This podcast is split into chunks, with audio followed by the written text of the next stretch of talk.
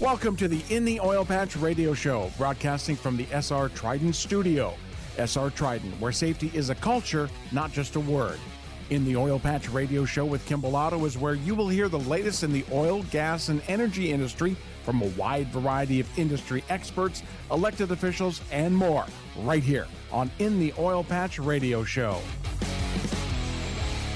and welcome to In the Oil Patch Radio Show. I'm your host, Kim Bellotto, and today we have a great show lined up for you. I'd like to tell you about the latest issue of Shale Magazine.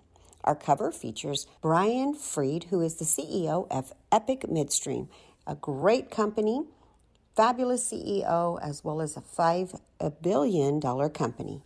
It's a story that you don't want to miss. For your free digital issue, be sure to visit shalemag.com. That's S H A L E M A G.com uh, to get your free digital issue of the latest issue of Shale Magazine. We also have an upcoming mixer scheduled for November 17th in Houston, Texas. It is at the beautiful Fogo de Chao in the Woodlands area.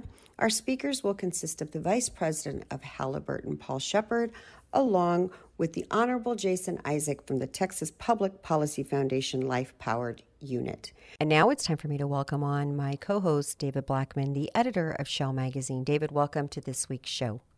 Hey, it's another beautiful day in the oil patch. It sure is, and I am so excited because we actually now are starting to see the change in weather and it's starting to get nice and cool here in Texas. How is the weather in your area in Dallas?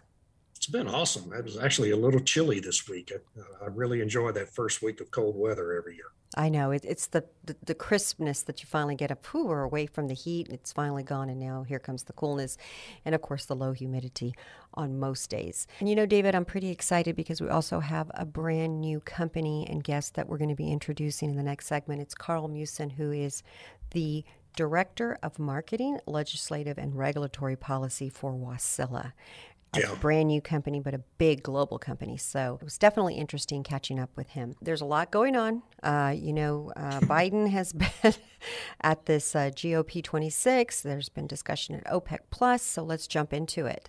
Uh, let's start with OPEC Plus. They rejected a call by Joe Biden to pour more oil onto the markets in order to lower gasoline prices in the U.S. So the question is why does the Biden administration keep making demands on countries to produce more oil? And or why are we not asking? The US was producing energy right here uh, the cleanest by the way in the entire world um, the model for how to lower emissions. And we're shutting that the administration is shutting it down by so many um, you know yeah. regulatory it, changes. Why it really doesn't make sense does it? It's it's crazy. I, he keeps keeps lecturing Russia and OPEC uh, that they need to produce more oil, and, and then he keeps uh, doing things like shutting down the Keystone Pipeline and you know just more and more regulations. And I it it's it's it's odd to say the least. Uh, I it's frankly just the agenda of of these far left wing activists um, who want to shut down oil and gas and and and keep telling us we can run our power grids on windmills and solar panels. And you know i mean that all has a place in it. They can certainly be an integral part of our power grid like they are here in texas. Right. Uh, but you still have to have natural gas and oil and and uh, I, I just don't understand why this administration thinks it's better to bring that oil in from you know the middle east or wherever brazil canada mexico wherever or Africa mm-hmm. than it is to produce it here. We we have just incredible resources here in the United States and um, and an industry that produces it very responsibly and just makes strides every day in, in doing it cleaner and better. Right. So I just I don't understand it. I I, I just uh, wish he would wake up and uh, because you know people are really suffering with these high gasoline prices and lecturing Russia and OPEC isn't ever going to to change that. Well, and I think though when you know you say that the movement, the anti-fossil fuel movement, has been you know pushing shut it down, shut it down. You know, I wonder that they have to be feeling the effects too that all of us are higher gas prices, higher prices at the grocery store. Uh, you know, here in Texas, we went through um, you know, uh, a snowstorm that put out power. We lost power in the state because of the over reliance of uh, wind and solar that really didn't produce in really extreme weather. not saying that they're bad, but there's a place for it all. And, you know, our opinion is, you know, we need more energy, not less. We need them all at the table. But let's not lose sight that we need oil and gas to produce those alternative resources that are coming online, or you have nothing. And I'm wondering if why it's not setting in yet that uh, I know it's driven probably by money, but uh, mm-hmm. money in politics. Mm-hmm, quality of life is also going down, and you know, just uh, let, let's let's talk about the Biden administration, you know, and and how we'll, we'll stay on this topic. They published a new regulation on methane emission this week as well.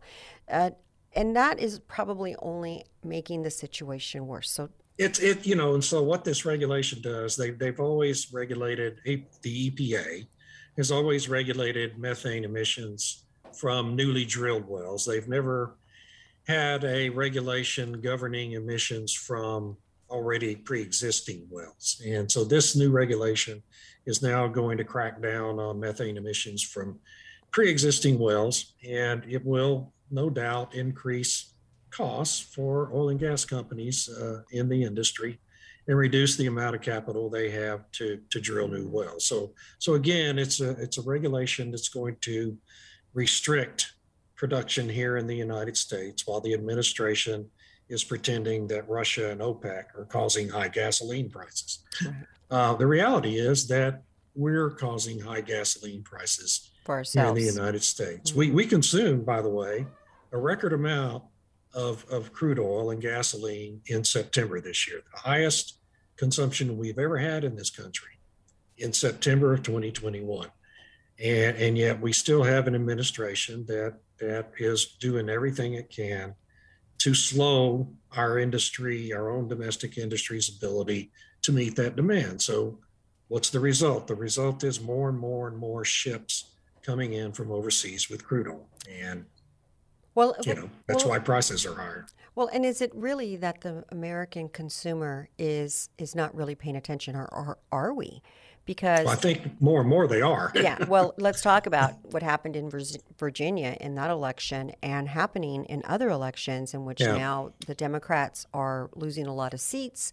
Um, and you know, I think I've heard a lot of media pieces talk about it was the parents and the whole, the whole educational piece, but mm-hmm. I also think that people got are what they are woke to wait a minute gas prices are, are, are going up. So is you know we talked yeah. about utility bills and grocery bills. And the quality of life is going down very quickly with these unpopular policies specifically talking about oil and gas. So do you really think that the consumer especially in those areas it was just pertaining to um, their belief in the you know what was happening with their children in school? Or did you think that energy had a part of it too Oh, there's no no doubt that that the high gas prices and high utility bills uh, compared to a year ago, you know, when you're the president, uh, regardless of what you do, if prices go up, you're going to get blamed for it. Well, this president has caused prices to go up. Right. So yes, I mean that was a, a significant part of that election in Virginia, and I mean really it was all over the country. Republicans had. Uh,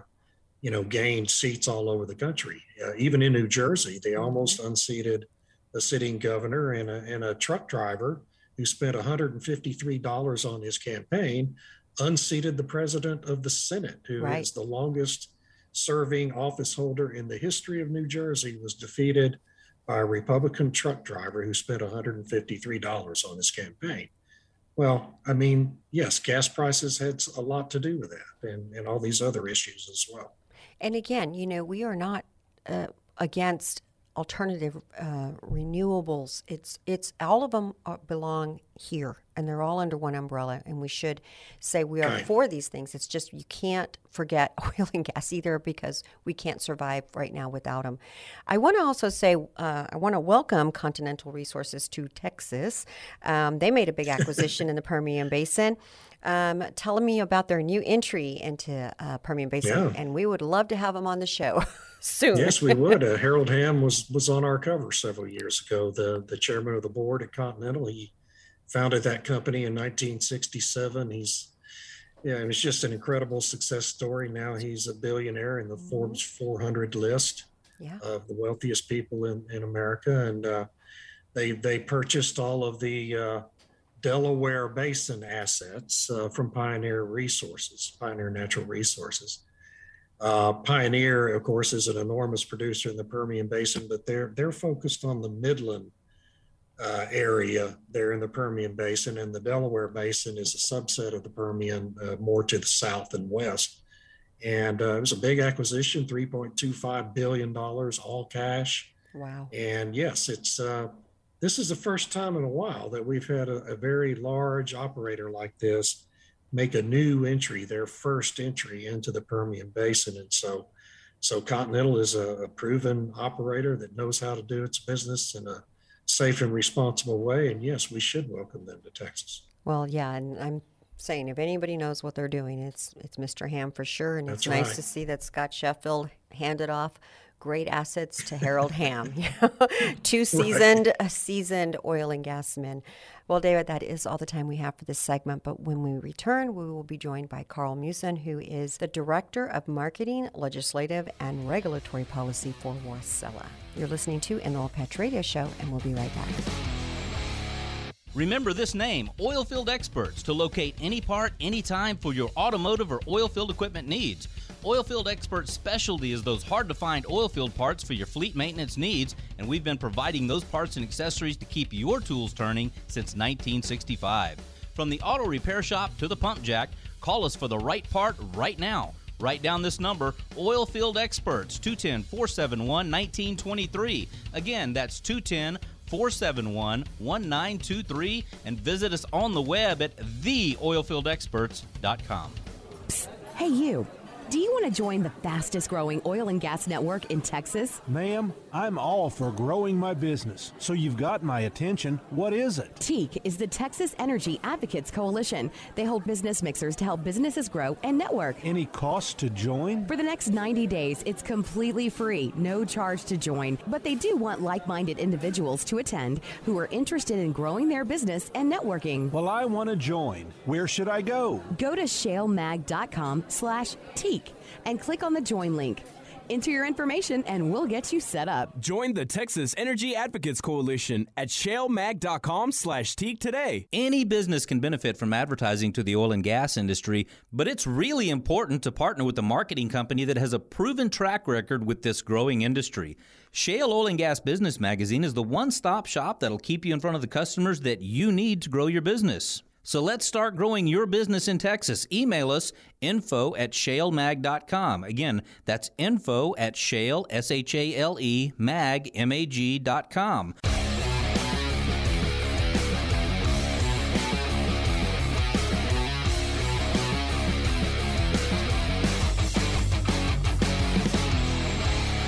And now, David, it is time for us to bring on our guest, Carl Meeusen, who is the Director of Market legislative, and regulatory policy with Wärtsilä.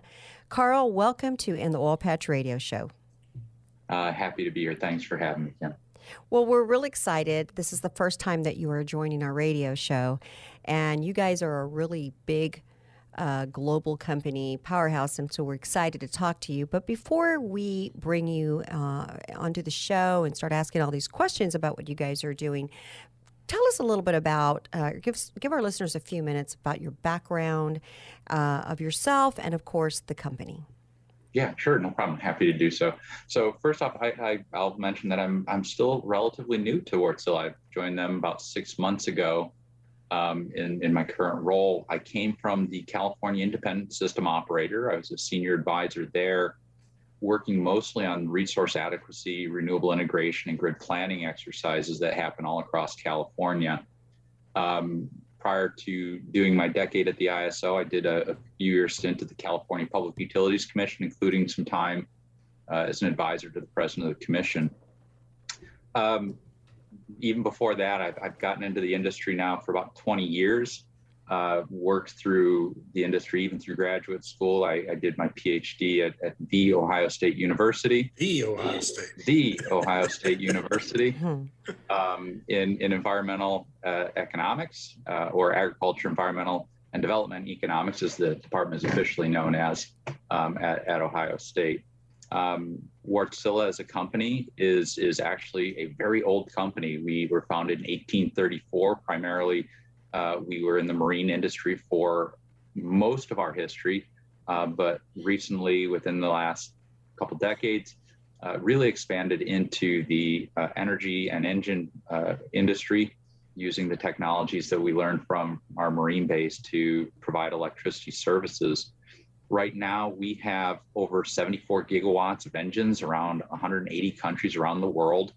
Uh, we've also recently leaped into the storage space and are a leader in that with 2.5 or over 2 gigawatts of uh, proposed built storage solutions and uh, system optimization software as well. So really kind of expanding our scope um, and expertise. But I think one of the most interesting things uh, that I found with Wärtsilä and, and really what we're here to talk about today is we have taken the time to actually develop in-house our own power system modeling expertise. And we've used that expertise in over 180 countries, again, around the world to try and help understand uh, paths to optimal, uh, optimal decarbonization futures Mm-hmm. Um, and and you know just really happy to share some of the information we've got from that. Well, we are excited to get into that conversation because this is the time of energy transition. A lot of discussion on um, net zero, decarbonization, and all of these different uh, discussions are going on at one time. It's kind of hard for, I guess, a person on the outside to try to understand what's going on. So let's start with the areas of business that you guys are in. You said earlier it's uh, electric power plants. But you also have a project in South Texas with South Texas Electric Co op here in Texas. Tell us about Wärtsilä and the technology that helped them remain up during the February snowstorm when when all of us remember uh, Texas was on the national map because we were ha- we were completely blacked out. How did that work out with you all being able to save power to the residents of South Texas? Yeah, so Wärtsilä has over a gigawatt of power plants in South Texas. And we are a Finnish company, and those plants are built to the Finnish standard. So, extreme weather in Finland and extreme cold in Finland takes on kind of whole new definitions relative to what extreme cold in Texas would be. So we maintain our construction uh, of those plants to that standard. So they've got all the insulation in the building uh, to protect them from the elements, uh, be they hot or cold, uh, to make sure that they can operate and, and, be up and running when they need them. One of the other things that we, we run is we're running engines as opposed to some of the uh, aero turbine or the turbines that are, are operated um, uh, throughout many parts of the world as well. Uh, the engines can operate on a much lower gas pressure, about 75 psi, uh, to maintain full output. So when the pressure dropped in some of the lines, uh, in some of the pipelines, we are still able to maintain operations through that. So again, all of the, the the elements and operational attributes of the plant really allowed to work through some of those extreme conditions of both losing gas pressure and the, the, cold weather. I mean, it's so interesting that you do that, that you build these things to the Finnish standards here in South Texas, you know, where you, you don't really anticipate you're going to need that, right? And Governor Abbott, uh, coming out of the regular session of the legislature, said he, you know, he believed that the legislature had done everything it needed to do to fix all the issues on the grid and to improve reliability and avoid – uh, situations like like we saw in February. I, I just wonder from Wärtsilä's perspective uh, if if y'all see uh, policymakers and the industries involved doing what's needed to be done to to really improve that grid reliability in the state. And Carl, so, and Carl, before you answer that, we're going to take a quick break. But when we come back, it is an important question that David was asking because all of us in Texas still remember February storm, and the legislators did try to do their best to fix a really severe problem. And so, if Wärtsilä has a solution that uh, our Texas legislators need to look at, it's a pretty important topic. We do have to take a quick break. You're listening to on the Oil Patch Radio Show, and we'll be right back. SR Trident is a veteran owned and operated industrial construction company.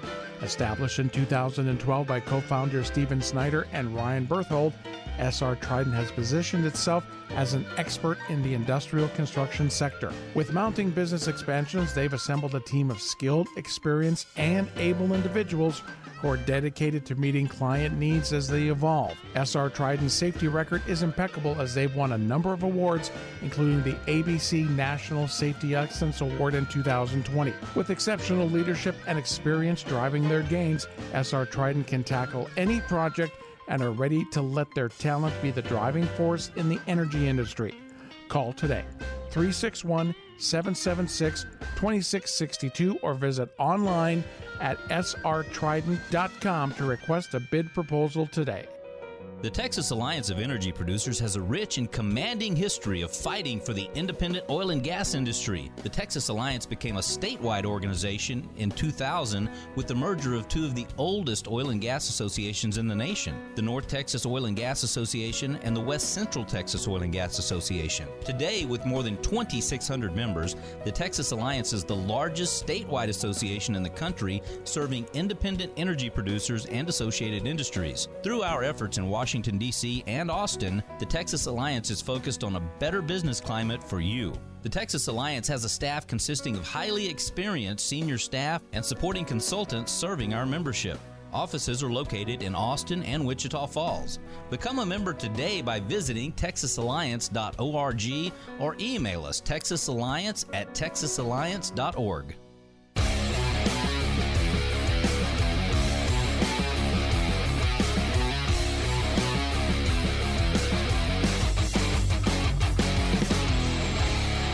back. You're listening to on the Oil Patch Radio Show. Our guest today is Carl Meeusen, who is with Wärtsilä. He is the Director of Marketing, Legislative, and Regulatory Policy. Yeah, Carl, uh, before the break, we were talking about the situation in Texas with our grid. You know, we had the terrible blackouts in February. My house, and I think Kim's house as well, were, were without power for four days uh, during that during that winter storm. And uh, Yet your plant in South Texas, you know, y'all were able to stay, stay up and running because of the way you, you know, you the standards that you build your plants to.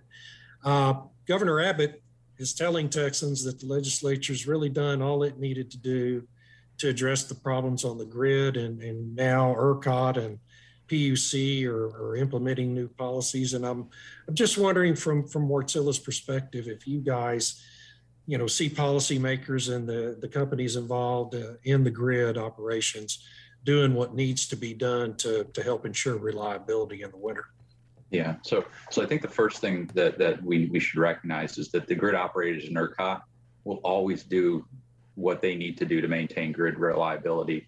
Again, having been at the California ISO through their own um, challenges as well with, with blackouts, um, the grid operators deal with these shortfalls using the, the tools available to them to make sure that the bulk power system, the main transmission lines, uh, stay intact. If that means shedding load as, as a last resort, you know, maintaining reliability and keeping the lights on are not always uh, the same thing. Right. Um, right. You know, it's it's a tough distinction. Um, so I, I, think that you know a lot of credit has to be given to the ERCOT team and, and the grid operators for managing this a, a, very awful situation um, as best they could. Um, however, coming into the next winter, I think we have to recognize they're going to be by and large dealing with the same set of tools as, as what they had last winter. Correct. We've had a total of you know six months from kind of when the the, the, the after fact assessments were completed eight months since the actual blackouts. And we have a 75,000 megawatt power system in ERCOT that they're running.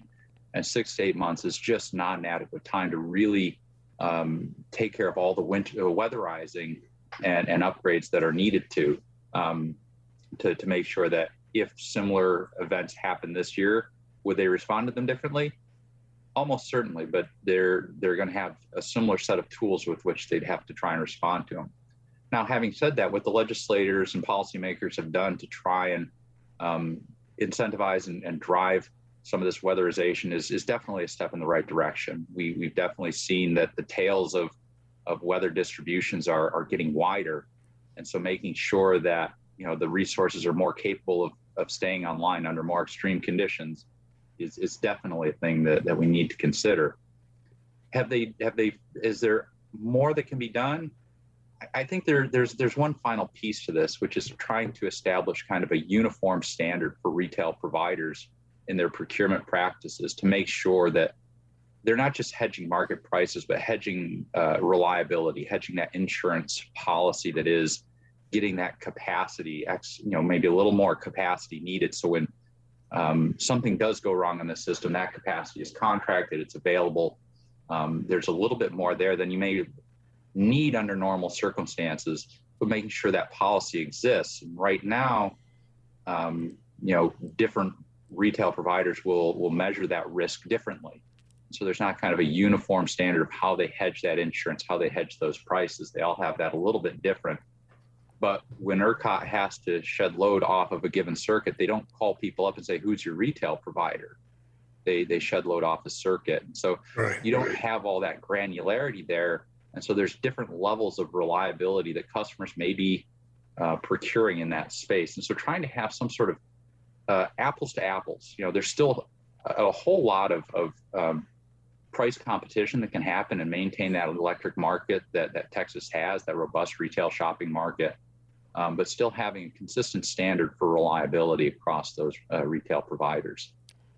And Carl, you're making a great point because, um, like in San Antonio, it's regulated, but and then I think Austin, the rest of the state is deregulated, and so uh, we saw these different. But even in San Antonio, the city public service still also experienced blackouts, and if they you know, had been working with Wärtsilä, it might have been a different outcome as well.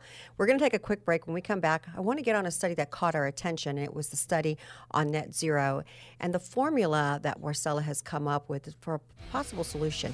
You're listening to on the Oil Patch Radio Show, and we'll be right back.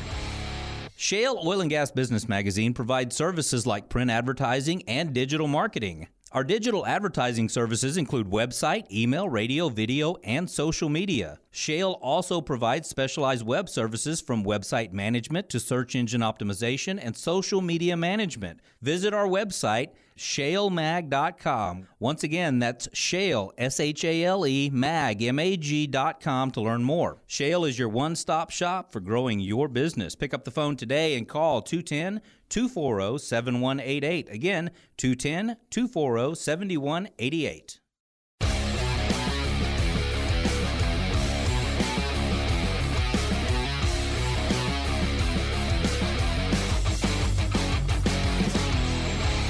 And we're back. You're listening to and the Oil Patch Radio Show. Our guest today is Carl Meeusen, who is with Wärtsilä. Carl, before the break, um, we talked a little bit about the Texas snowstorm, the blackout, and what y'all's role uh, and ha- what you all played, Wärtsilä, in uh, being able to keep the lights on and power for a specific part in Texas, South Texas Electric Co op.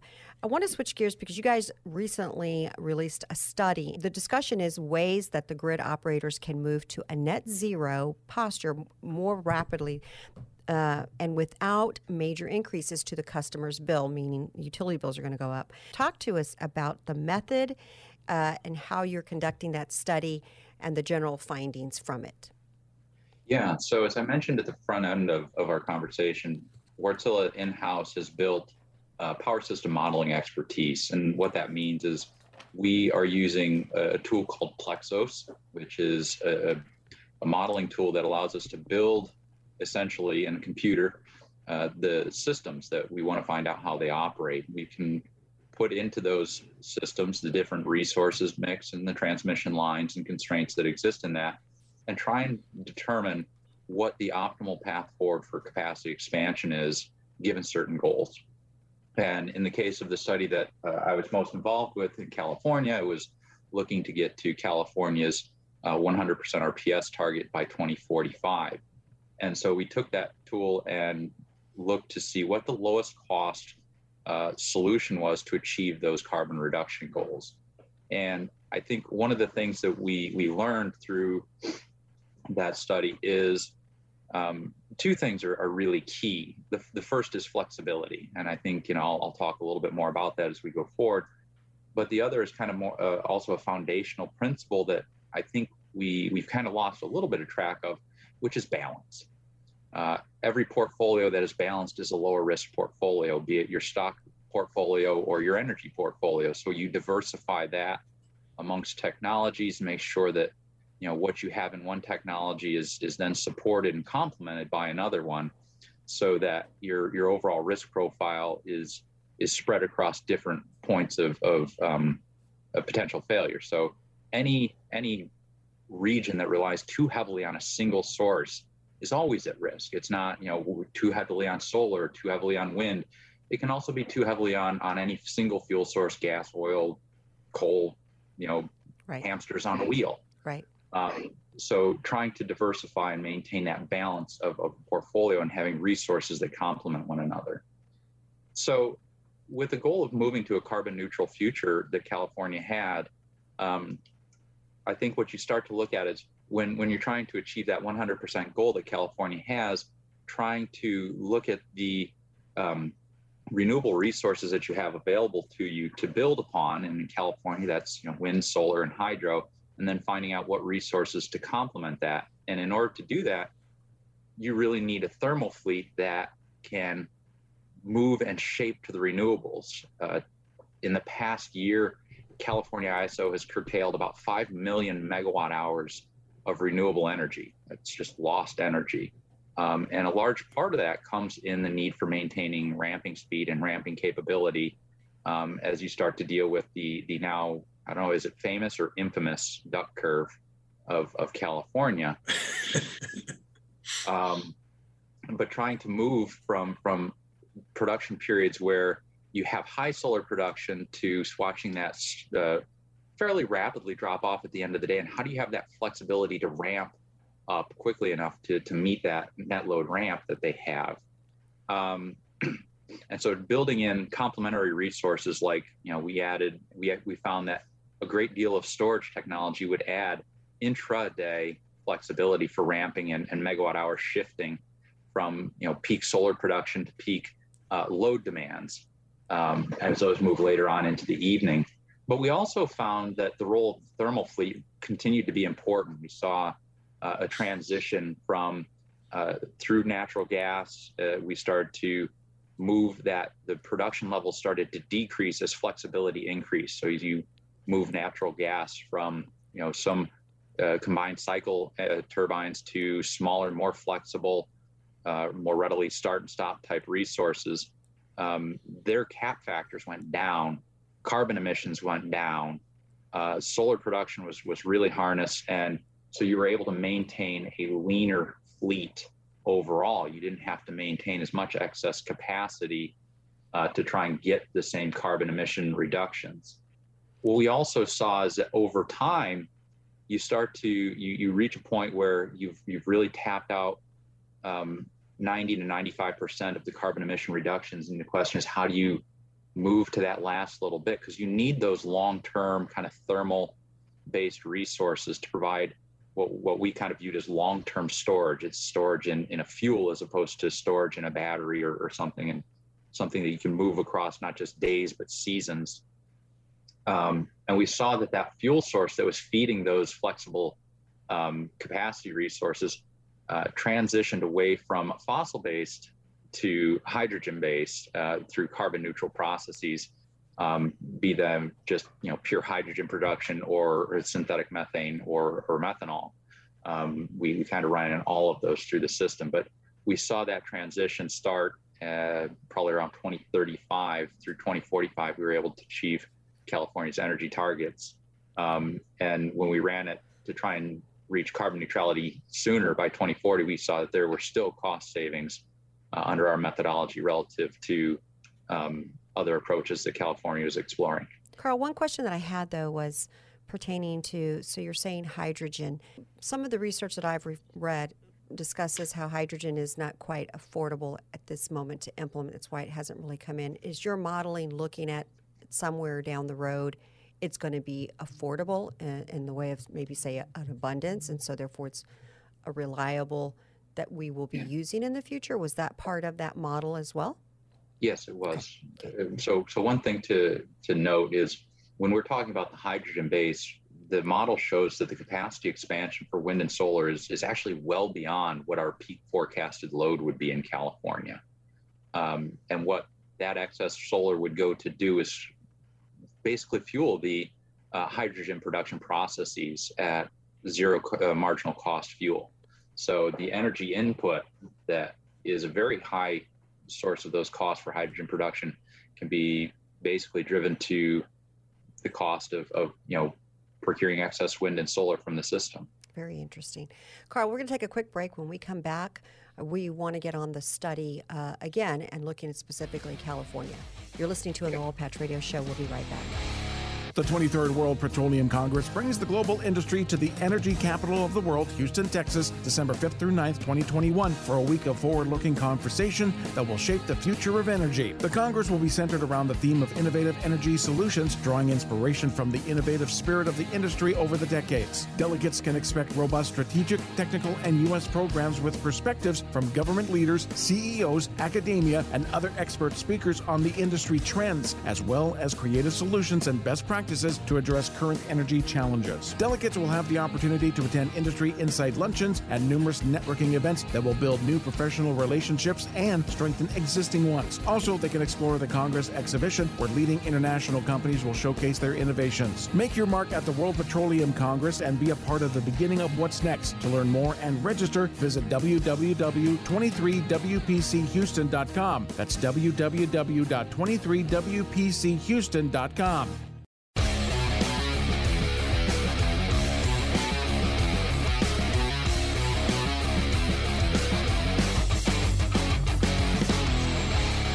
we're back. You're listening to In the Oil Patch Radio Show. Our guest today is Carl Meeusen, who is the Director of Marketing, Legislative Regulatory Policy for Wärtsilä. Hey, Carl, uh, you you went through a lot of information there about uh, yeah. you know what what uh, your modeling shows needs to happen over the next what 24 years, I guess, in California to to get to that net zero posture uh, with their with their uh, grid. Um, you know, a lot of that is is going to require, I think, policy intervention, right? Talk about that. I mean, you have experience in that realm, I think, over there in California. What kind of, uh, you know, policy initiatives are going to be required there in California to to facilitate uh, this this what is really an evolution uh, in their grid fleet? Yeah. So so right now, the the big driver in California is kind of the omnibus proceeding at the California Public Utilities Commission that is their integrated resource planning process. It's very unique in California um, in the sense that typically integrated resource planning processes focus on single utilities. Um, California's does not. California takes in its its three large utilities, uh, PG&E, Southern California Edison, and San Diego Gas and Electric, and kind of brings them all together. So it's it's actually looking at the state as a whole. And in addition to um, the main utilities, it also has what are called community choice aggregators. These are similar to municipalities in some regards, but still um, working with the CPUC to make sure it's reaching environmental and, and procurement policy goals. So taking, working through that process um, and, and kind of acknowledging that, that, you know, Winston Churchill's foresight was, was pretty apt, which is, you know, he who fails to plan plans to fail. And, and really working through that that process as a whole and saying well you know we can't just arrive at 2045 and be carbon neutral. And we can't just immediately jump to a system that, that's carbon neutral. So how do we effectively make that transition? What changes do we need to make? Um, and thinking about what steps in the process as far as like how do we add the flexibility to the system the flexible you know reliable dispatchable resources we need and, and convert those to a carbon neutral future. That that's the process primarily in California where that will happen. It's it's a fascinating process to be yeah. a part of. Um, it's it's currently trying to take steps of you know 10 year increments um, to to get to that end goal. But that's the the big place where it will happen. Well, let's let's uh, let's move uh, j- just to a slightly different subject here because we we're recording this just a few days before the COP26, the UN's big climate conference, convenes in Glasgow, and President Biden's flying over there. But but here's what else is happening: China's not going to participate. Russia's not going to participate. India is only sending a, a very modest delegation to it. These are three of the four biggest polluting countries on the face of the earth, not really even participating in the conference in a meaningful way. Uh, at the same time, African nations are becoming concerned with this overarching, I think, uh, transition narrative that is so heavily focused on forcing countries to use more and more wind and solar power. And, and I think uh, the best example of that frustration was this op-ed in the Wall Street Journal last week by the president of Uganda that, that said basically forcing these developing countries in Africa to go to wind and solar power uh, forces poverty in Africa. And he asked, I think, a really legitimate question, which is why should African nations forego the use of cheap and reliable, consistent, you know, uninterruptible energy uh, from fossil fuels that all of the development nations have used for all these decades, and be forced, you know, to to rely so heavily on wind and solar. And I just wonder if if you know how that how does that impact you know this i think what is a growing frustration with the overarching transition narrative um, how does that impact the thinking within Wärtsilä as you go through these modeling processes and you look out 25 years and it, it just it just seems like the, the, the landscape is changing right now yeah.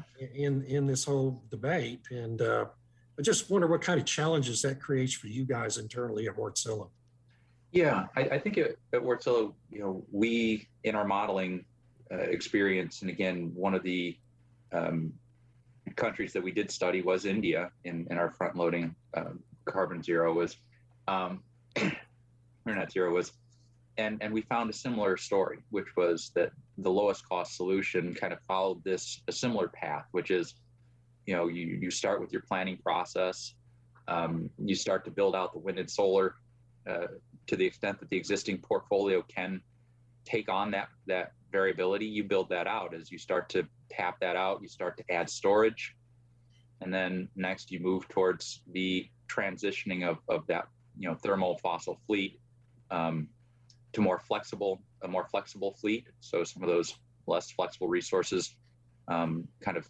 move away and are, are replaced with um, low emitting resources that, that ultimately have some level of, of ability to convert to uh, alternative fuel sources, such as the ones we talked about earlier. Um, I, I, think we found that to be a very common theme across the, the countries that we've studied.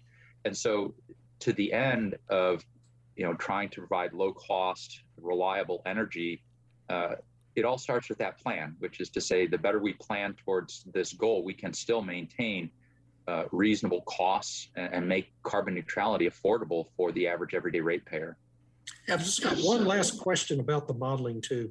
When you talk about battery storage, um, you know, right now I think the prevailing technology is lithium ion, and uh, I know other alternative technologies are in development, like liquid metal batteries and things like that.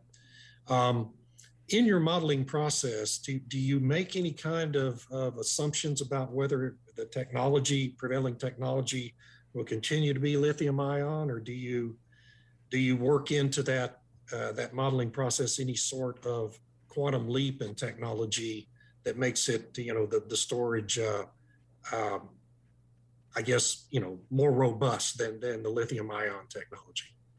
Um, I think that the challenge in our model is not really the megawatts so much as the megawatt hours. And so whether it's lithium uh-huh. ion or, or, something that can move uh, the, the megawatt hours for four to six to eight hours across a day or, or a couple days, ultimately doesn't isn't really the driving factor of, of how we reach that carbon neutrality. There are benefits of longer duration storage within a day from a load profile and, and a, how much capacity you build to meet peaks.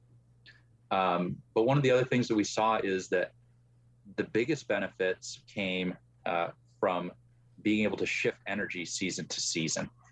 So getting megawatt hours out of the springtime and moving them to the, to the to the summer, and that's just something that we weren't seeing uh, the battery technologies just from a scale standpoint, moving hundreds of thousands right. of megawatt hours to another season. That's just best done storing it in a different form yeah. Uh, because to, to ship those megawatt hours in a battery, you have to build all the batteries. Right, right. Um, and, and that was really kind of where we saw some of the benefits of having those alternative carbon neutral fuels um, in the in the latter uh, years of, of the models we ran. Well, Carl. So interesting. Yes, it, it has been a very. Thank, thank you. so much for being a guest on today's show. You, you guys are doing a great job in helping solve some of the energy problems for the future. And we do look forward to having Marcella back on and you to talk a little bit more about this uh, research that you guys are doing. But that is all the time we have for this show. Thank you again for being a guest on the Oil Patch Radio Show. Very happy to be here today, and thank you again. Thank you. In the Oil Patch is where together we explore topics that affect us all in oil, gas, business, and in your community. Every week, your host Kim Bellotto will visit with the movers and shakers in this fast paced industry. You'll hear from industry experts, elected officials, and many more right here on In the Oil Patch.